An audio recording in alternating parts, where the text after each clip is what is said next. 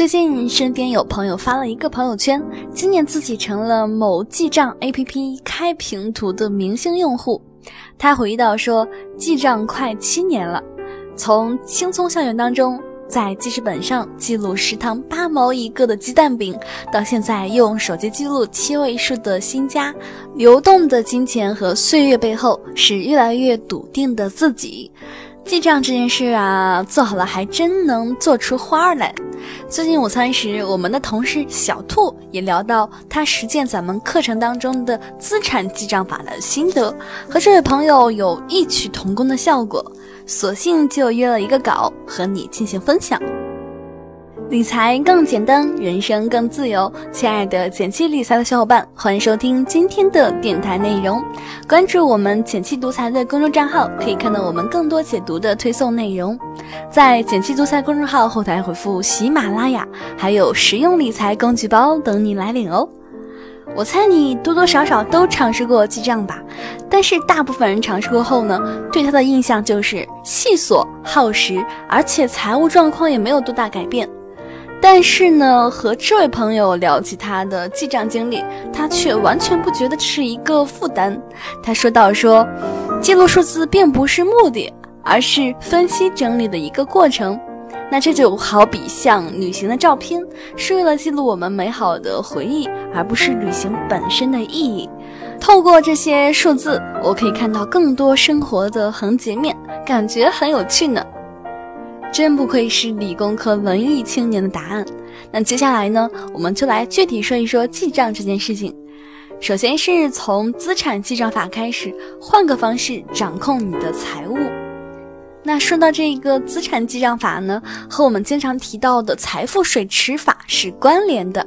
除了更简单，更重要的是，我们要把记账的动作和管理财务、实现自己想要达到的目标挂上钩。还记得这三个水池吗？简单回顾一下，财富水池内部呢分为三个小池子，分别是日常现金池、中期、短期目标池以及长期的金额池。想要越记越省力，重点就应该放在余额这个结果上，而不是发生额。所以我对三类账户的记录进行了不同的处理。对于日常的现金池呢，因为收支记账性价比低，所以我们可以简单处理。例如，我们直接看日常消费卡的流水。但是对于梦想目标以及养鹅账户来说呢，我们可以用方便记录资产的工具分别进行记录。实践这个方法也很简单，选一个你用着顺手的记账 APP 就可以开始了。那我这里分享一款挺适合资产记账法的记账软件——财与管家。它的优势呢，在于忽略了流水账的功能，更加突出资产本身。那具体应该怎么做呢？让我以它为例，给你演示一下。你也不妨抽半个小时和我一起动动手吧。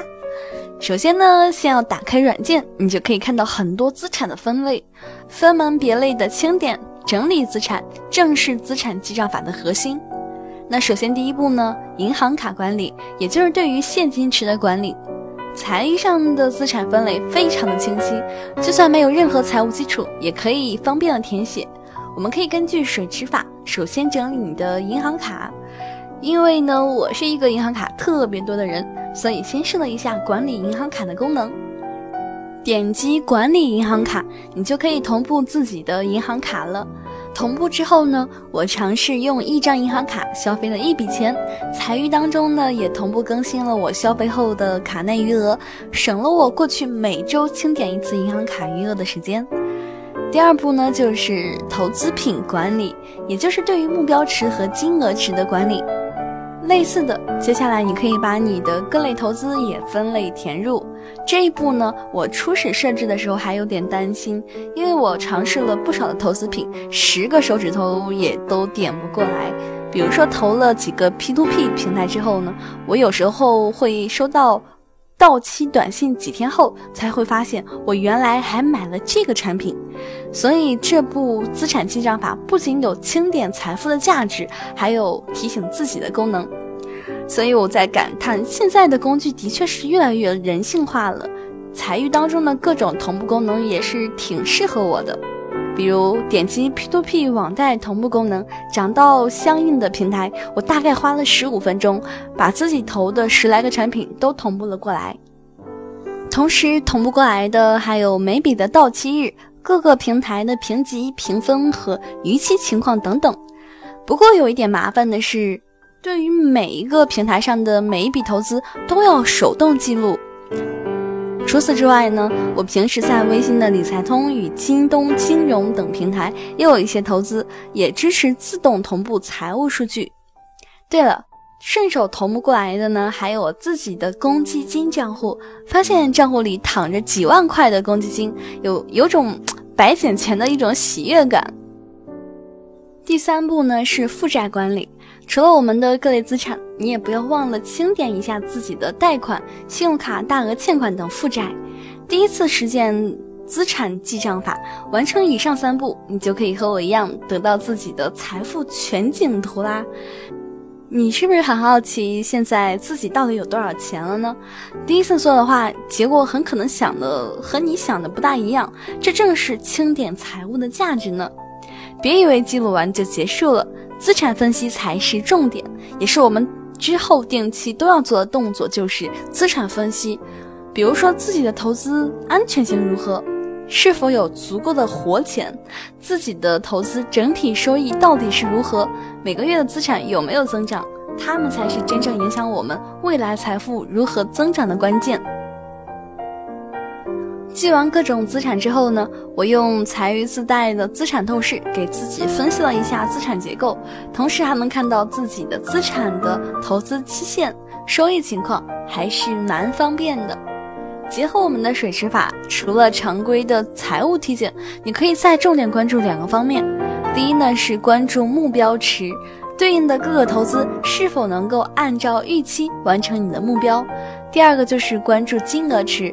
检查各类投资配置比例是否符合你的情况，财富滚雪球的速度是否符合预期。还是那句话，记录只是手段，不是目的。我在应用资产记账法的过程当中呢，除了管理财富，还遇到一些小问题。我猜你也会好奇，不妨来做一个补充。第一个问题是，记账同步个人信息有隐私安全保障吗？那作为一个懒人呢，我还是挺喜欢各种同步功能的，因为现在各家记账软件多多少少都有这个功能。但是纠结的是，我又对个人数据安全比较谨慎。为此，我甚至专门问了财余的官方客服，直接提出了我的疑惑。收到请我放心的回答是肯定的，而服务器不存储用户密码、个人信息经过脱敏等技术细节，是我更加关心的方面。当然，不放心的朋友不妨多花点时间使用匿名手动记账模式，这样更加安心。那第二个问题是，需要记录流水怎么办呢？当然，也有很多的小伙伴习惯了通过记录收支控制自己的消费，这个其实也非常方便。你可以用其他记账软件有针对性的记录一下流水账，比如前一阵搬家采购，我就专门用了它的姊妹 APP。神奇账本做了简装的预算和支出记录，占用最少的时间，展示最清晰的财富流动变化。这大概就是资产记账的真正魅力，也是这个记账这件事最本质的意义吧。